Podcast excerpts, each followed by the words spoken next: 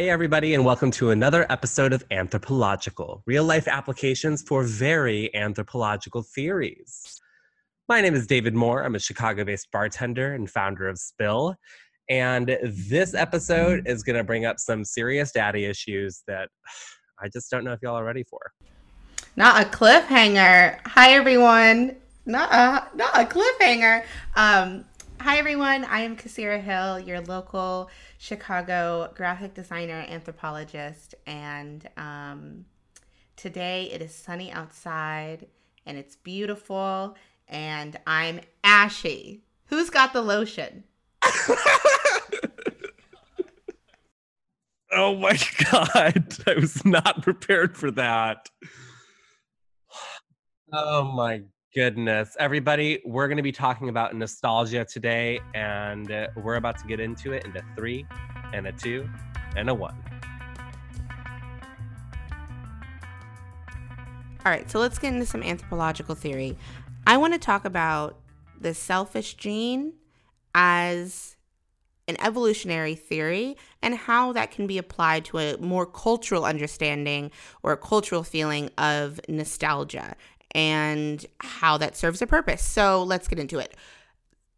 The selfish gene is a not only a theory but a book written by Richard Dawkins in 1976 and this is a book that essentially explains the concept of the fact that genetic code genetic variations and adaptations are only going to stay in the in our genetic code as we evolve as they serve a purpose. So the selfish gene is the concept of a gene that is, you know, I don't like to use the word fighting too much, but you have other genes, other variations, and this one kind of emerges the winner um, over a period of time, right? Evolution takes a long time, and the concept is is that right nothing is going to sustain itself in our genetic code that doesn't necessarily serve a purpose, right? We don't need fins. We shed that genetic code off. Um, we no longer need to walk on all fours. It's more important that we run. We shed those genetic codes off.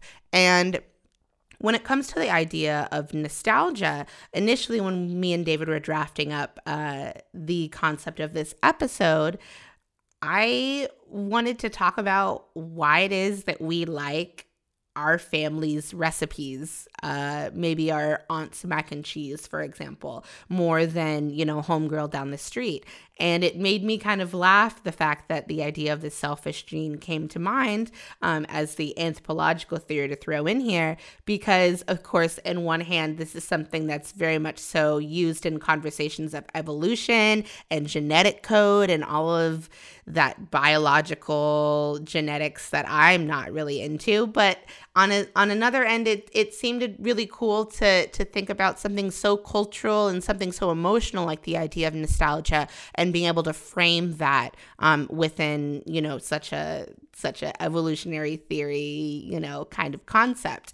So when we think about nostalgia or rather when i think about nostalgia in in consideration of the idea of the selfish gene is the things that we feel nostalgia for are often something of a cultural expression or a regional experience or a family experience, right? Just like I said, I like my aunt's mac and cheese more than homegirls down the street. And it's because I'm close with my aunt. I have a relationship with this food. I have um, yeah, I have a long-standing relationship with this food, and it serves a purpose for me. I want this information to be then dissipated um, through the next generation because I feel nostalgic about it. And so much like you know, in the genetic code, we're only really utilizing the things that serve a purpose. It is still information dispersal, and I talk a lot about um, information dispersal in this season, but I think it's really interesting to think about something so cultural in the perspective of of genetic theory and I think the things that we're nostalgic about at the fundamental level serve a purpose for us in some way or another.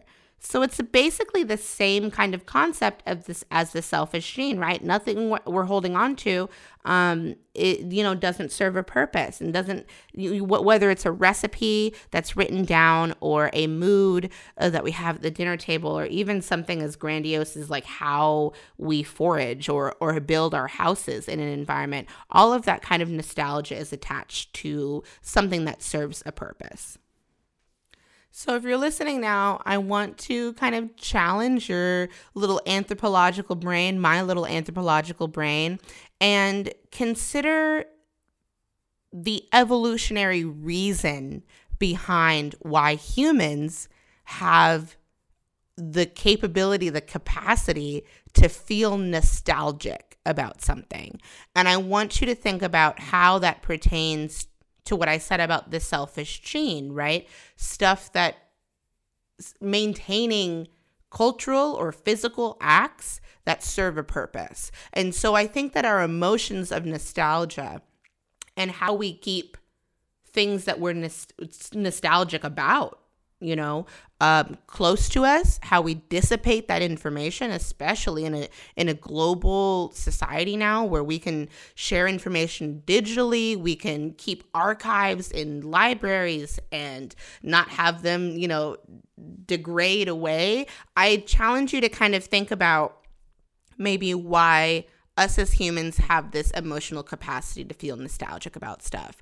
Um, what purpose does that serve, right? If we're feeling nostalgic about a meal or a environment or a connection that we had to an individual or a community, those feelings that we have um, have a purpose. And also, you know, the things that we have those feelings for have a purpose.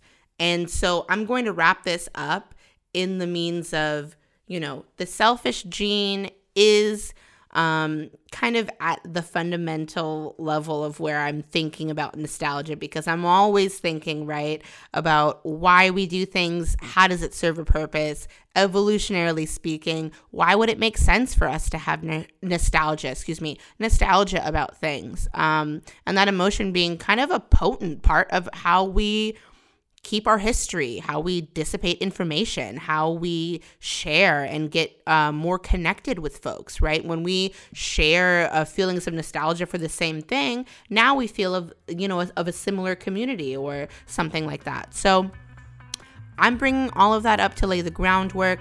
Let's switch gears. All right, let's have a kiki. I have some TT. Kasira, you laid out that anthropological context so gorgeously. I just want to now break it down and let's talk about our own experiences with nostalgia.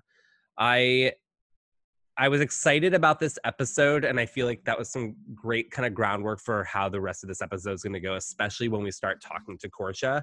Um, but for me, I think of nostalgia in uh, like I think the word reminds me of like warm, fuzzy feelings, and I also feel like nostalgia can bring back memories that I'm like, oh, I kind of associate certain foods and beverages now with maybe not so fuzzy moments. And so for me, for those that don't know, um, I grew up in a Jewish household where my father, uh, his whole side of the family is is quite, I mean, is Jewish and grew up in Israel, and I am part Israeli, and I grew up in Israel as well. And my mother is Christian, and her whole family is is quite Christian, um, and uh, grew up in Wheaton, Illinois, uh, which you know is super similar to Israeli Middle Eastern culture. So anyway, uh, we grew up in with kind of this uh, combination of different cultures meeting at the dinner table, and I really loved being at the dinner table for Passover or for Pesach and for uh, for Hanukkah or Hanukkah. And I liked what my dad prepared for us, uh, you know, or when we lived in Israel, what my grandparents um, prepared for us. I liked the food. I loved the feeling of the dishes that were coming out there. It was my introduction to wine. It was my introduction to beer because all the parents were eating and drinking for these incredibly hefty, hefty communal meals. And those were all things that bring me a lot of joy and thinking about.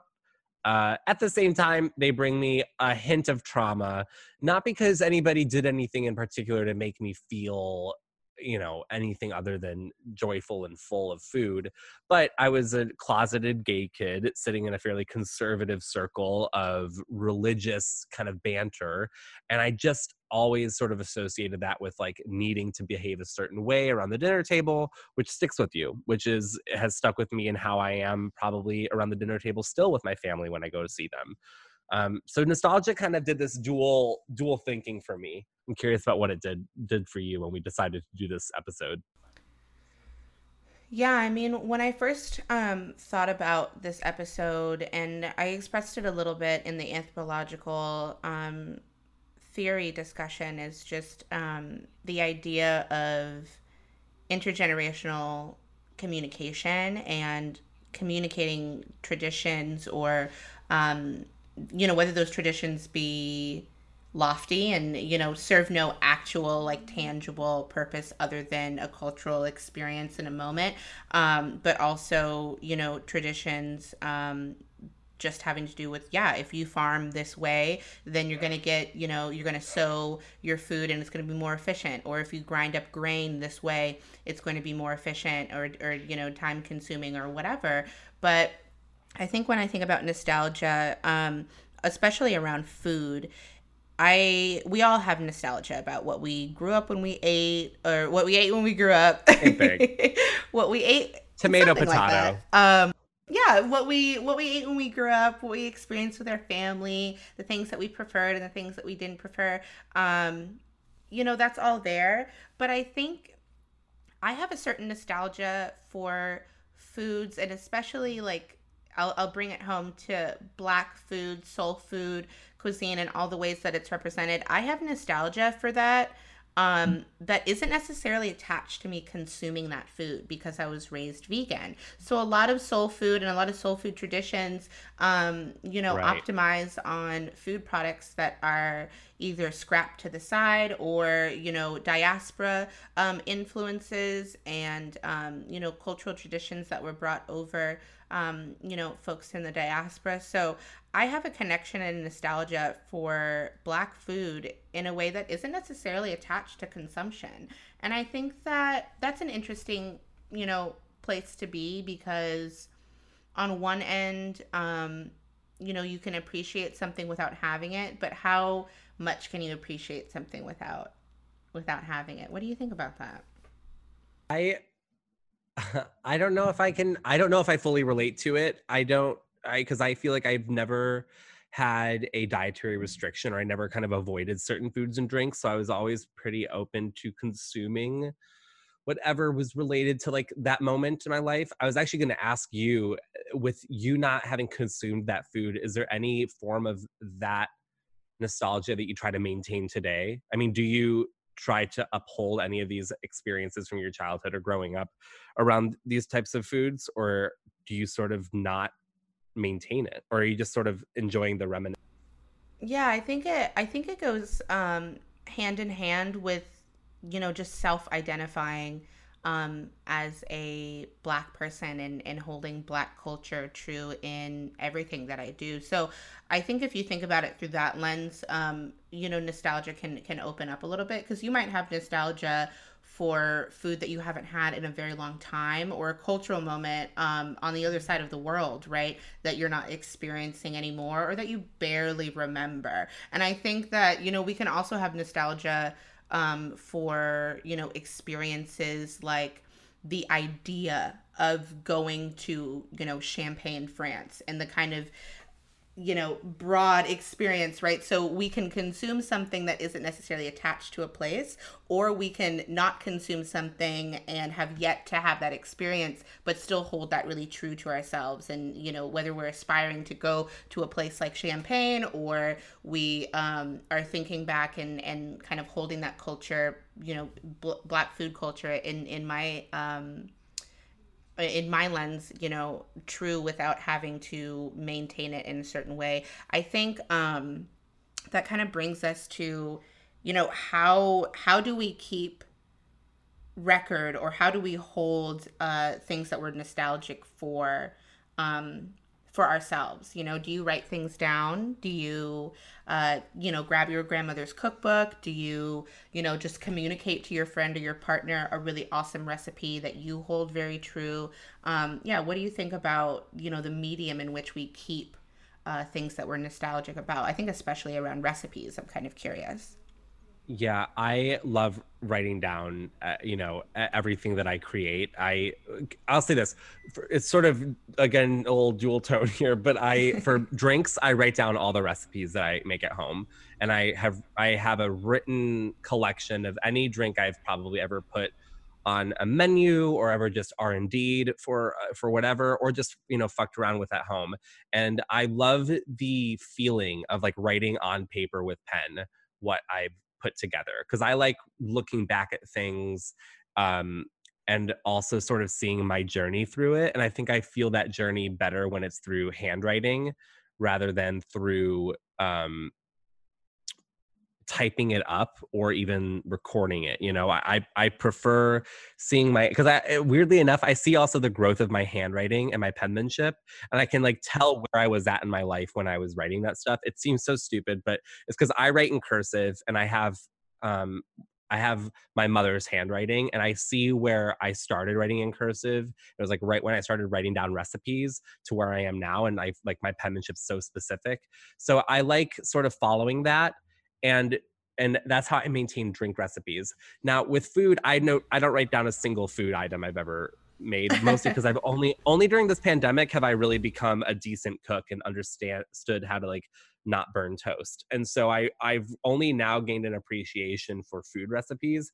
With but my mom and my my mom's my maternal grandfather he was a, a, baker and my and everybody on my, my mom's side were incredible bakers and my mom is a baker herself um, and she wrote the entire angel family cookbook uh, for us to have as kids. So all the cousins got a copy of this for like christmas a few years ago where it was all the baking items that baked goods that we got to have as kids that we all grew up on that we all have shared together so for us, that was a huge deal for me because I love looking at recipes and I have a whole collection of cookbooks. Whether I even go through them and cook the things or not, I just love seeing recipes written down. And I am now nostalgic with that because I grew up on this food. I love to see it. I love to have it in my hand. I wish she, she wrote it out because I love seeing her handwriting with it. But to be able to have like a cookbook of my mom's baking as a kid is a is a way that I get to maintain it and kind of be nostalgic of it and then cre- recreate it every season. I love that. Um, writing it down. Yeah. I mean,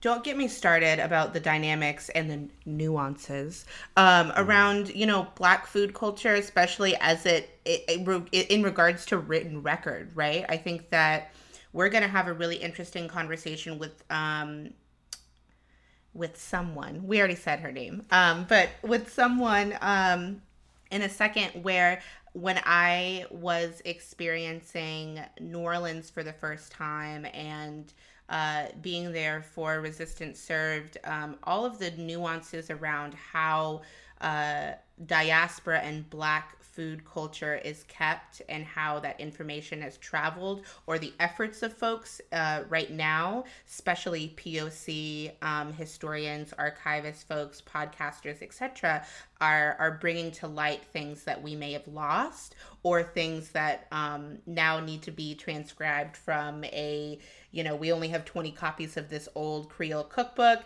Now we get to have an amazing person you know come in and tell us more about that and communicate that on a on a digital sphere you know what i mean? Like digital archives and blah right. blah. So i think it's it's really interesting to fold in the understanding of um, how food and cultural food and you know recipes that make us nostalgic about how we grew up or what have you are kept on record. But also like the dynamics of just social and and quite frankly how black folks were able to I'm, and i'm clapping as i'm going right? Um as black you're feeling uh, it. I'm feeling it. As black folks are able to keep record um especially with with old you know, um, stuff that we weren't able to write down while Black folks were enslaved or marginalized or this or that. So it brings in a whole dynamic about, you know, where is that record kept, who has access to that record, and um, and how do we how do we pull from the traditions that we may have lost or the nostalgia that maybe you know we lost you know six generations ago um, so I think in this conversation, as we lead it on with our guest, um, I'm interested to kind of understand the role of um, folks that keep those records, folks that are doing the work and the heavy lifting in um, in archiving stuff that may or may not have been lost. Uh, in a certain generation, and just the dynamic of, of how we continue to communicate that nostalgia in, in food and consumption and in tradition.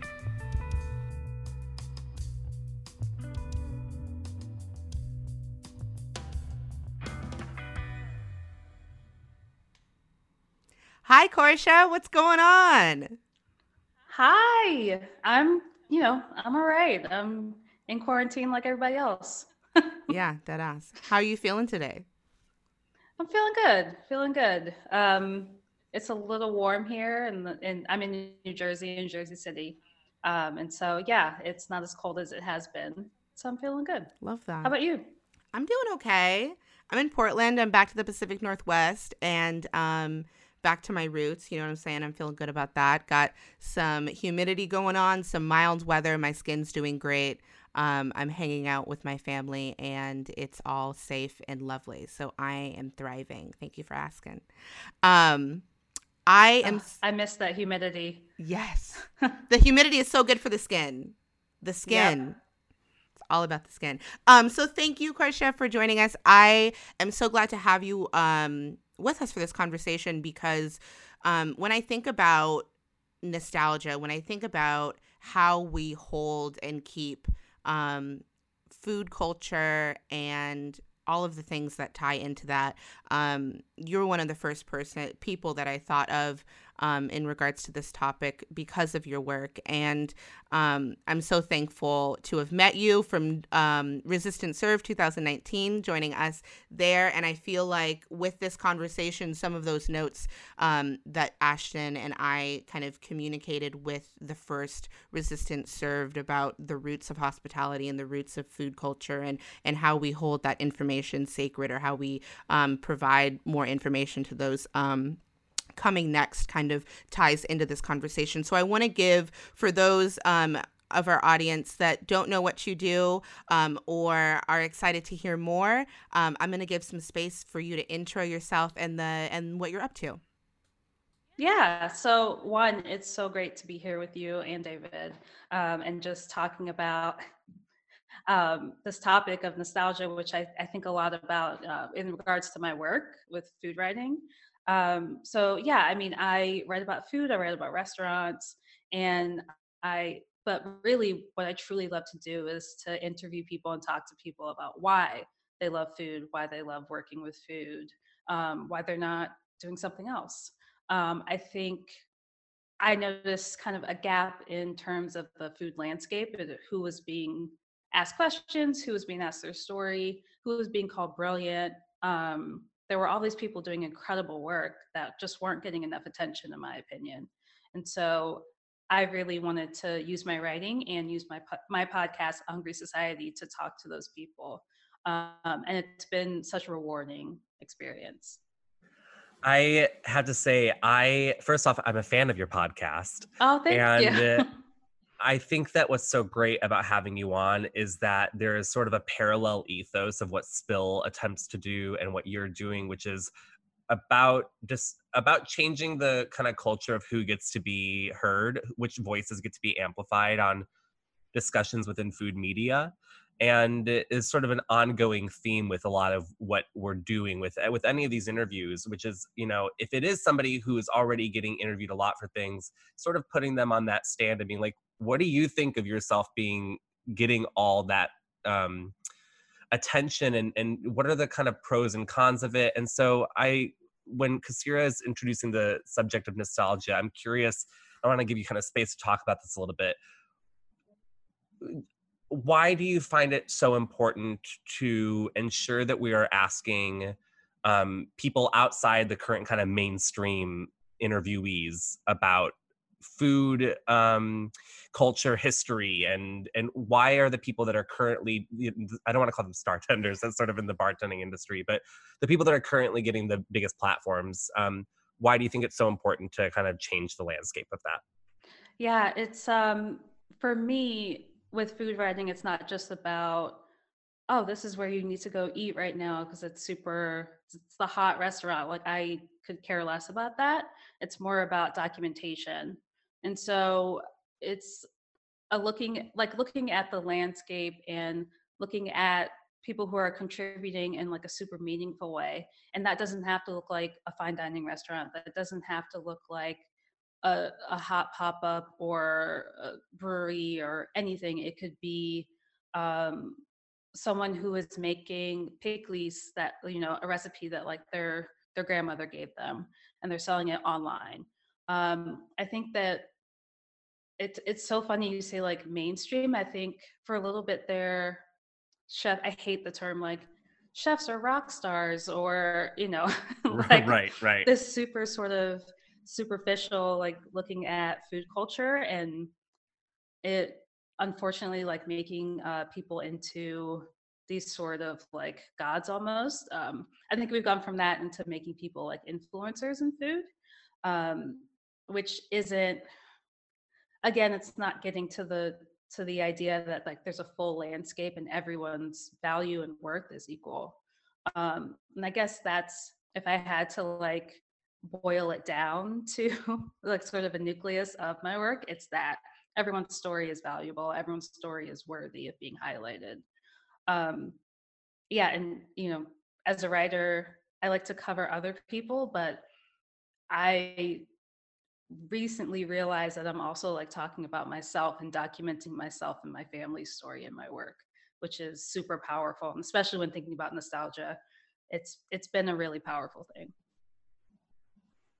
Can you talk a little bit about your your personal your personal relationship with nostalgia, your own family recipes, things that you hold true to your heart and you try to mm-hmm.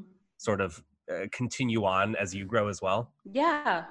So I grew up, um, I'm half Caribbean, half Southern. So my mom is from the Virgin Islands and we still have a family there. Uh, she moved to Maryland when she was 16. And my dad's side of the family is from Virginia, Virginia Beach. Um, and so I grew up eating Caribbean food and Southern food. And some of my best memories of my entire life are eating with my family. And it's always seafood. Like either family, it was fish, it was crabs, it was Love it. It was always a communal sort of experience where we were gathered around like a big pile of crabs or fried whiting. And to this day, those are some of my favorite foods to eat and some of my favorite food memories. It's, I've had so many stories where it's like the nugget of those memories and the nostalgia for those memories and those dishes is like the impetus for writing a story and talking to other chefs about what those dishes mean to them. Um, but it is also nostalgia can kind of be a dangerous thing because it can kind of give you these rose colored sort of glasses on memories that maybe weren't 100% positive. Um, I had a talk with some Same. chef friends of mine about how we remember these things, these memories that especially food memories that make us feel like really good and really fuzzy. But for some of us, food was the way that we felt connected in like maybe family experiences that weren't so great. And so nostalgia becomes like kind of this beautiful yet dangerous sort of thing that can make you feel really good, but not tell you the full truth sometimes. Um, and so I try to keep that in mind as I work on food stories, which is why like reporting is great because you get to just lay out the story and there's not so much of like me trying to say how I feel about it. I hope that makes sense. Mm-hmm.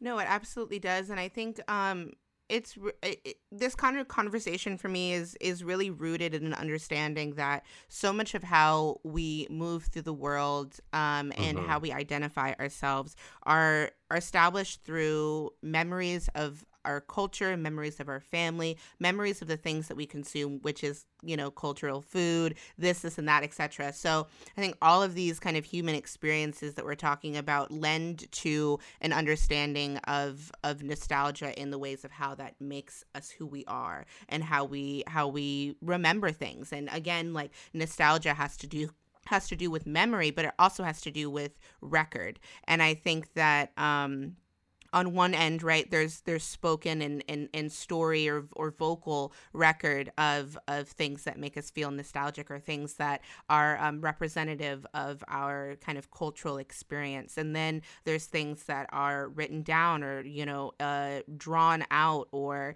you know shaved onto a, a stone slab or whatever. But um I think uh, the idea of of written record and experiential or memory nostalgia, as it as it plays in, um, is interesting when we think about uh, food culture, and specifically interesting when we think about marginalized and or um, food culture that isn't um, widely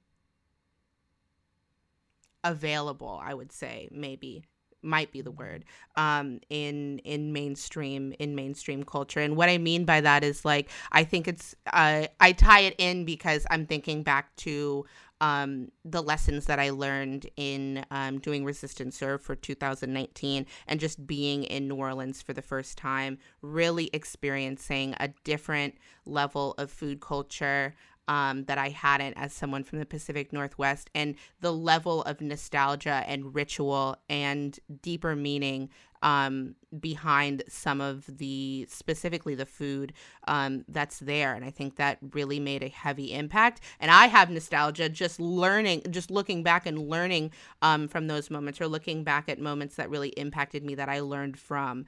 Um, so, yeah, I want to go um, and shift. Sorry, David, please. I was just gonna say, and Korsha, you kind of I love this sort of idea that nostalgia has a sort of beauty, but also can provide a little bit of trauma to a certain extent. And I I I mean, literally just this morning I got a text message from my dad asking if my boyfriend and I would be coming over for Passover dinner at the end of the month. And it immediately brought back a ton of memories of me as a kid enjoying Passover dinner. And I was trying to like kind of remember it or pinpoint the way it made me feel because very I wasn't even really thinking about the food that was going to be served, but I was really thinking about the things that I felt around that dinner table. And there's something that I couldn't get out of my head, which was especially when I wasn't out, that there was something about sitting in a very close knit um, religious family, being a closeted uh, gay kid, not doing a very good job at it. I think everybody secretly knew, but there was something about I just had this immediate memory of like how it made me feel.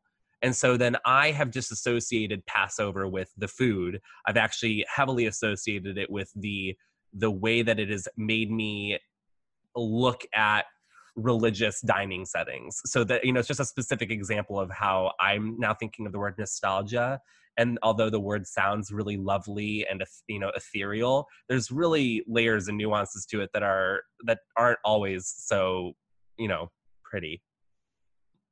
Absolutely. It's you know completely it's colored by eh, so many different things and i think we do give it this kind of one note positive connotation, but it can mean so much and it's different depending on who you're speaking to. And so when we're talking about documentation, that's when it can get super tricky because I think in food media uh, up until recently, there was this like incredible urge to like paint everything in this sort of rosy way where it's like, oh, we sit down and have red beans and rice and everything's great. and you know yeah. that's not the case. If red beans and rice could solve uh, all of the ills of society then like we would have done it by now. Yeah that's just not how food works. I thought it would have so, worked by now. Right. So you know nostalgia is it's i guess it, it depends on how you use it. Is it an entry point to something else or is it just where you're ending up because if it's just the ending of something then you're kind of missing the nuances of all of it yeah i think that's a really good lead into kind of uh i would love to hear more um about what you kind of bring to the table and what your intentions are as someone that writes and and talks um, about food culture and and many things beyond that, right? So I'm kind of curious to know um, what do you step into your role, or what are the major kind of points and intentions that you have um, as a as a person that's kind of documenting um, some of these these nuanced food culture, nostalgic, all these hot words that we've been saying, kind of moments. I mean, the major intention is just um, adding to the record um, and making sure that people who are doing great work are highlighted and remembered. Um, because I get so frustrated when I look back for information on Black chefs and I can't find it. Um, I don't want future generations to have to look as hard as I do to find those stories. I want them to be able to listen to a Hungry Society or find a piece that I've written for somewhere else. Um, another big part that has been or become more and more apparent over this past year or so is I want to really make sure that Black culinarians know that we are enough as we are. So, you know, we've had many, many talks. Uh, I'm talking about the food community as a whole about you know mainstream food culture and i'm not doing a good job of highlighting us and highlighting chefs of color or non-binary chefs or differently abled chefs and that's true but i think divesting from giving these publications so much importance is really important like i, don't i'm learning to operate from a place that is completely rooted in and centered in the beauty and breadth of Black food. And it may include a piece from Food and Wine, it may include a piece from New York Times or you know any of these other legacy publications. But even if it never did, I could look to things like For the Culture, I could look to things like While Entertaining, I could look to things like Toni Tipton Martin's work, like Jessica B. Harris's work, Edna Lewis, and that's enough. I don't, I will die a happy woman if I never hear the phrase a seat at the table yes. ever again. like, yes. I hate that phrase with a passion. um, I don't want a seat at a table that didn't even think to ask me in the first place to be there. Right. Like, right. You know, I just I want to let it be known that the work that's being done by black folks is enough and beautiful and its own entire galaxy. We don't necessarily need to be included in whatever other world they're building. Yeah. And to that point, I'm kind of curious because now we live in an age where so much information can be stored in in different modes and and access to that information is is ever expanding in regards to um, you know no longer do we need to go to a library that has one copy of this old cookbook that was really hard to find or you know what i mean? Like uh, some of these things are being digitized and etc so i'm interested to know your opinion um, as we kind of wrap here about the role that nostalgia or rather the the relationship between nostalgia and the traditional ways i would quote unquote traditional ways that we archive information whether it be written or spoken and, and you know transferred through stories and such um, in this new media wave. You know we've got podcasts we've got this. So what's the relationship do you feel between how we keep um, things sacred um, and information close while also living in an age where we can spread this information wide and give access to a lot of folks. Kind of pocketed there. yeah. Sacred is such an interesting word. I think. Hmm. Yeah. I mean, I think. I don't know if a medium can be sacred, but I think that definitely uh, maybe a topic can, but I don't even know if I agree with that. Um, yeah. You know, so I think about this with podcasts. Like, there's a podcast boom. Will it go away one day and then you know 20 years from now will people be like oh my god podcasting everyone's doing it again like i think different mediums go in and out of style um but i think in terms of nostalgia i don't think that nostalgia in terms of different mediums can never be a bad thing because i think mm-hmm. I'm coming from a place where like I will always appreciate like a handwritten postcard from a mm. recipe that's stored in an old book and it's in an archive and that's amazing to see not only the handwriting but kind of the age and the wear and tear visually of of of how um that information has been kept and i'm a dork for it but i'm you know this is the archaeologist in me is like i love old things and i love to dig them out of archives and look at them and blah blah blah but i think that um something that is well mm-hmm, please. I think in that instance like when you put it that way that can definitely be sacred that feels like a sacred text because there is this personal sort of self documentation that's happening when someone writes down a recipe on a card and stores it away and you find it however many years later or it's given to you. That's definitely sacred. That's like the exchanging of insider knowledge and nourishment right? But like i'm thinking like in terms of like a food magazine like i have old issues of uh, the first few issues of like Cuisine Noire. Um, and I would definitely think that feels sacred too in a different way. Um, yeah, I think I'm gonna think about that for a minute. That's um I didn't mean to throw you a curve. I kind of got I kind of got very theoretical there and we're trying to keep it light. No, I love big questions. yeah. Next next interrogation like question starting now. I I have to say, Korsha, your work, I mean, your work genuinely inspires me because I think it's what I get excited about with what people are up to right now, which is trying to create.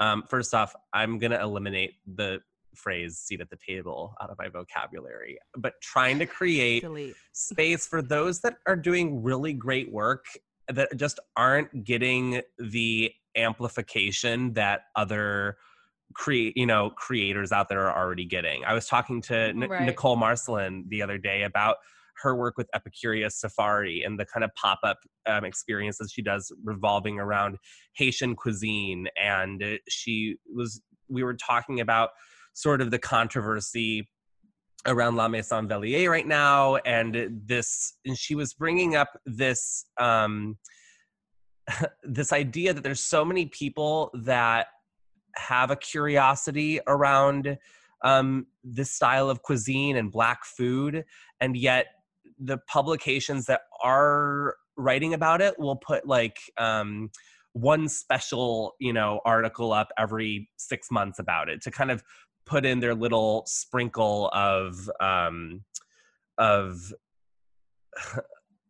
of enlightenment on it. You know, they want to make sure that when people look up the articles that are being written for food and wine or for these documents that you or for these publications that you mentioned that there is something there but it's not heavily focused on. It's usually the same um, folks being interviewed over and over again for the same topics and we're rarely getting to hear from people's experiences that are truly immersed in that culture come from those countries, come from these backgrounds, grew up with this food around the table that can really talk about it from not only a very um, pragmatic sense of the food itself, but like an emotional sense, their emotional connection to this culture. So, thank you so much for kind of talking about all this and and opening up your thoughts about um, how we can continue to sort of grow in this uh, in this realm.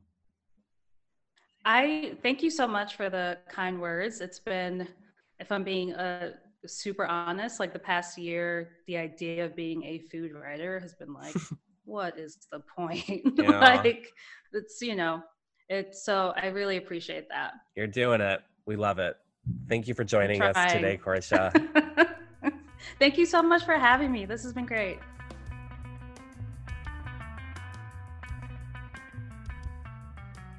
Sis, what was that all about?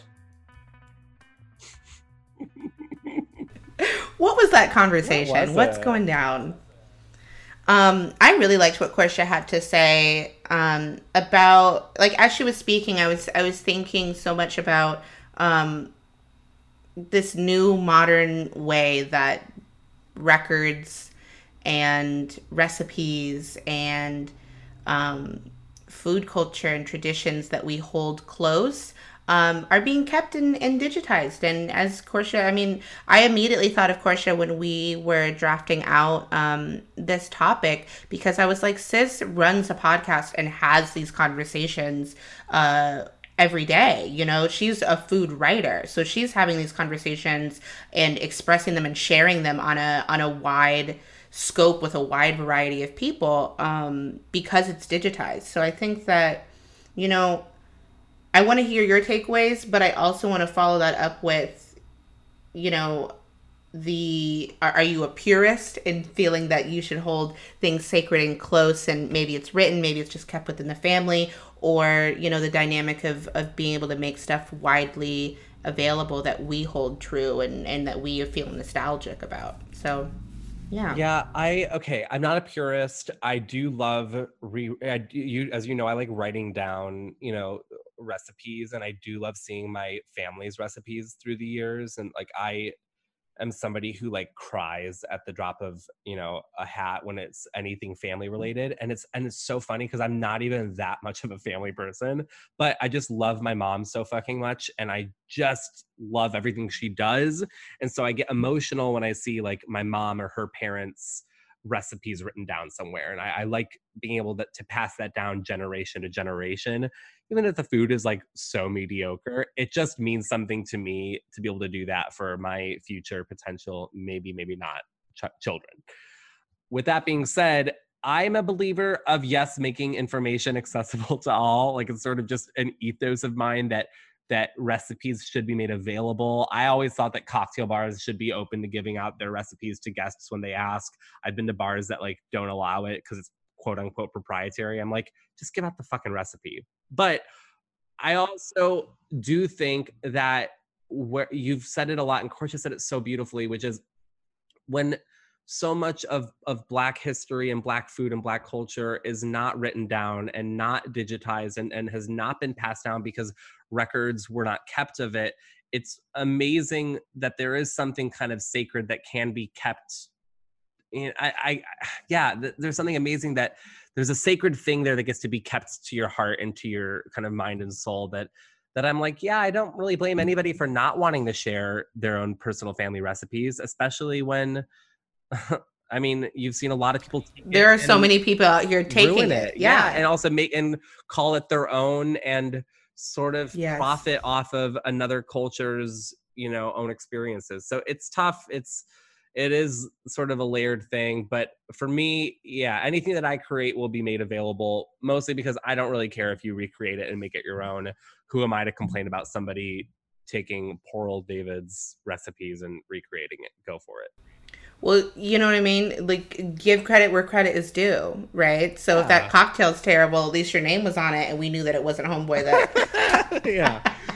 and then Sis, this is unbalanced. I, I don't know. It feels good. It feels good to kind of reminisce on nostalgia and to to hear y'all's perspective on it because I, you know, I like that we all three came from different kind of upbringings with food and consumption. And I think it really helps paint a picture that shows how religion can impact the food that we consume and then the nostalgia around that or or gender or race or the type of of experience that your parents set up for you. I think it all really plays for a, a, an interesting conversation on nostalgia.